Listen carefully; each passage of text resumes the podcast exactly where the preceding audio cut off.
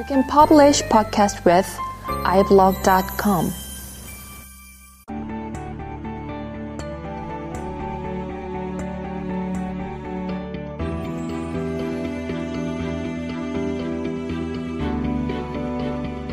안녕하세요. 비하임 다이제스트 28번째 시간입니다.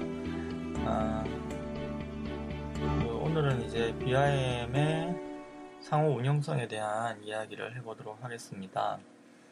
아, 지금 최근에 이제 뭐 그 BIM 관련된 트렌드 중에 하나가 어, 제가 생각할 때는 이제 상호 운영성이지 않을까라는 생각을 합니다.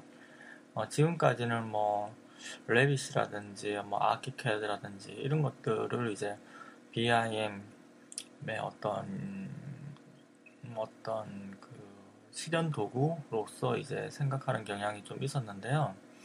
최근 특히 이제 올해 한 중후반 정도가 이제 되면서부터 사실 레빗이나 아키캐드는 BIM의 아주 다양한 툴들 중에 하나일 뿐이죠.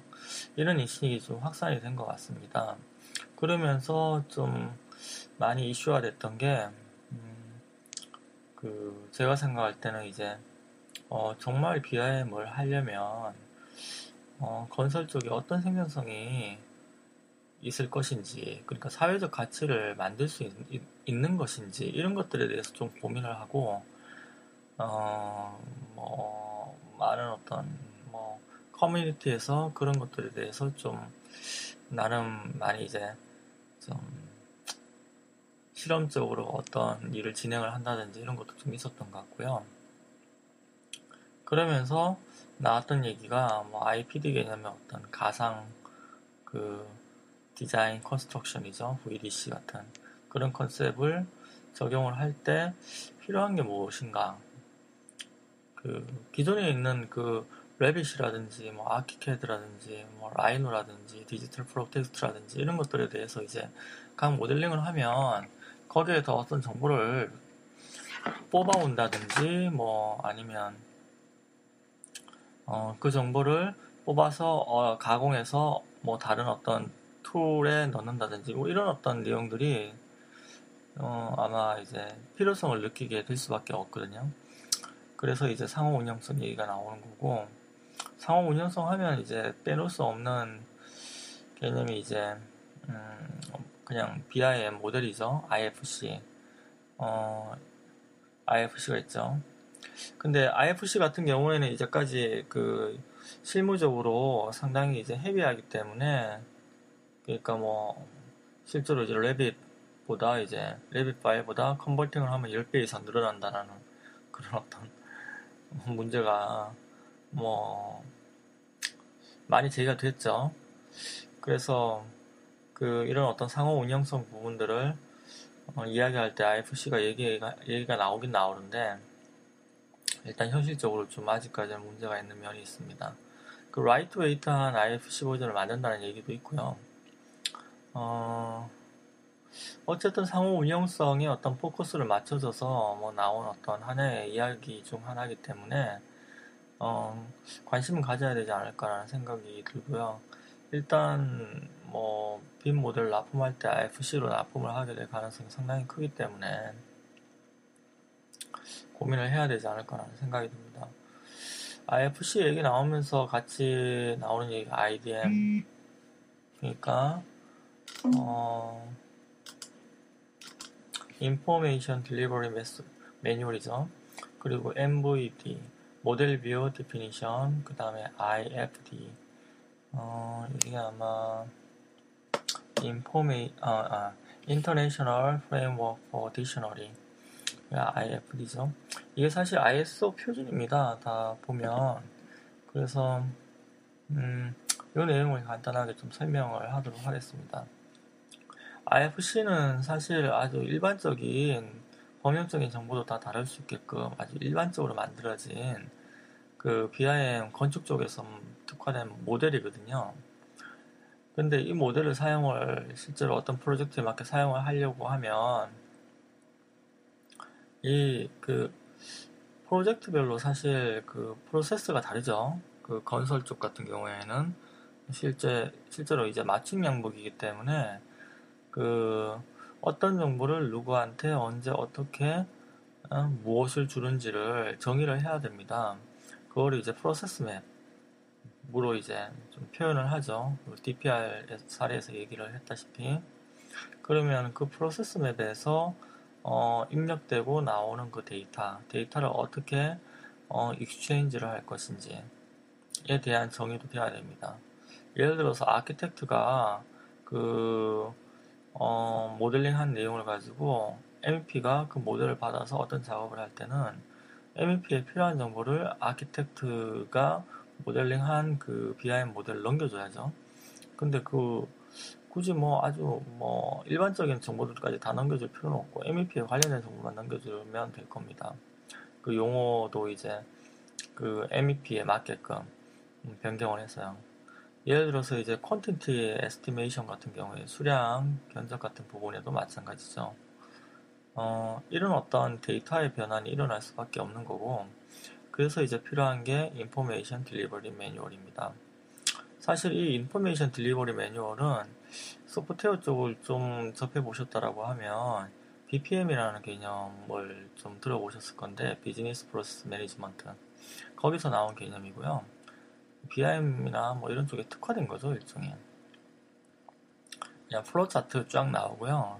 그 다음에 플로 차트의 각 activity에서 어떤 정보가 인풋이 되고 어떤 정보가 아웃풋이 되는지 다 적, 다 description 해가지고 그 프로세스를 이제 재활용하는 개념으로 이제 나온 거예요. 이제 BPM이고 BPM 프로세스를 재활용하려고 하다 보니까 현재 있는 프로세스를 다 이제 나열해야죠.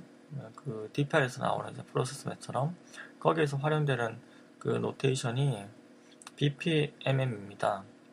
그래서 BPMN 그냥 구글에서 쳐보시면 그, 그 플로 차트 나오고요.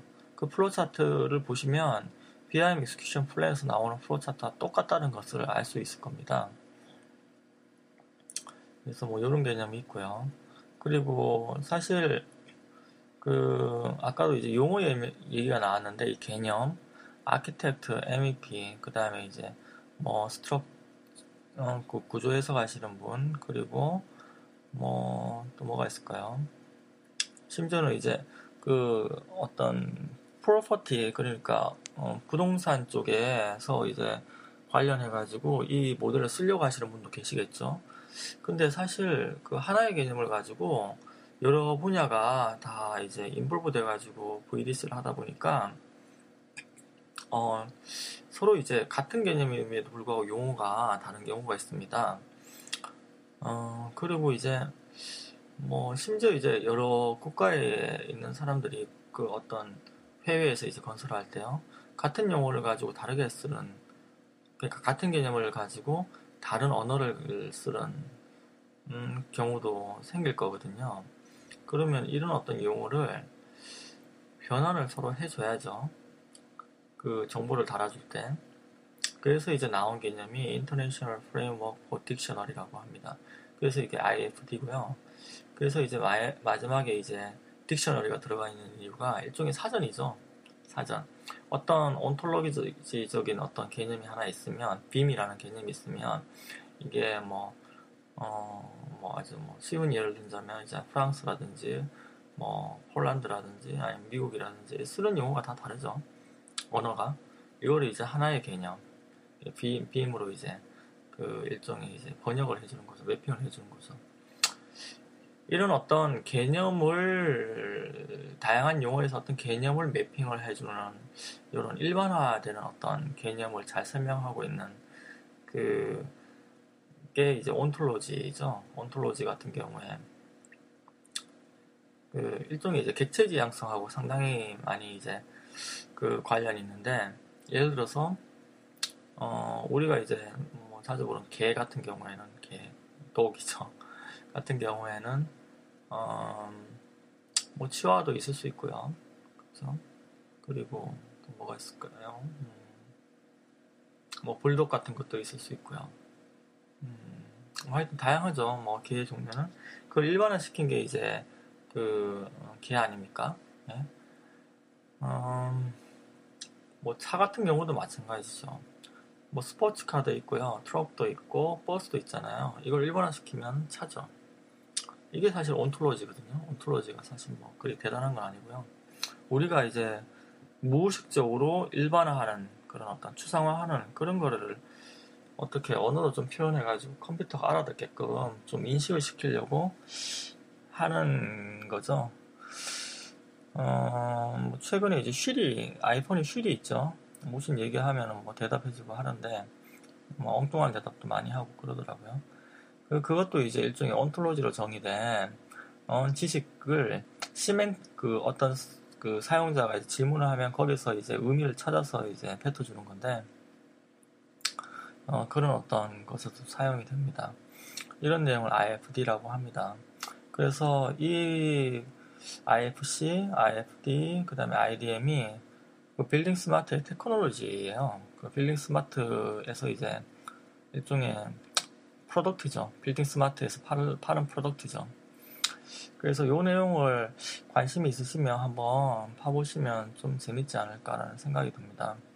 앞으로는 이제 상호 운영성이 중요하게 될 가능성이 크거든요.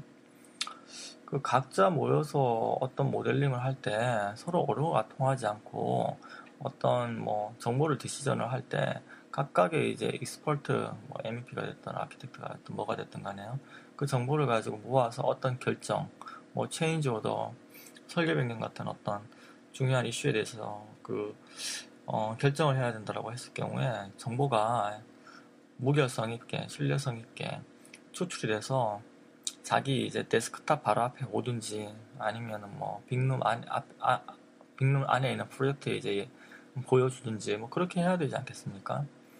예, 그럴 때 아마 반드시 언급되지 어, 언급되는 개념이 아닐까라는 생각이 듭니다. 뭐 이미 뭐 DPR 사례에서 이제 프로세스 맵이라든지 이런 거 다 언급돼 있고요. 그게 사실 IDM이거든요. 예, 뭐 오늘은 이까지 하도록 하겠습니다. 그 어, 연말이죠. 연말 잘 마무리 하시고요. 이, 지금쯤이면 이제 한번 그 가족여행 같은 것도 한번 생각해 보시는 것도 괜찮지 않을까 생각합니다. 그 연말을 의미 있게 보내면 새해가 이제 상당히 이제 어, 기대되고 그 다음에 뭐 기다려지는 음, 것 같습니다. 각자 이제 가족 여행 하면서 이제 비전 나눔하고 이러면 뭐 mission statement 이제 작성하고 뭐 action plan 같은 거 작성하고 서로 나누고 한 해의 성과라든지 이런 것도 나누고 이러면 어, 상당히 기분이 좋지 않을까 라는 생각이 들고요. 이런 거 다 나중에 이제 기록하고 이러면 다 도움이 되더라고요. 나눔하는데. 뭐 1년마다 한 번씩 저기 1박 2일로 펜션에 가서 그런 나눔도 하고 이러거든요. 하셔가지고 좋은 행복한 가족들과 연말 보내시길 바랍니다. 예, 감사합니다.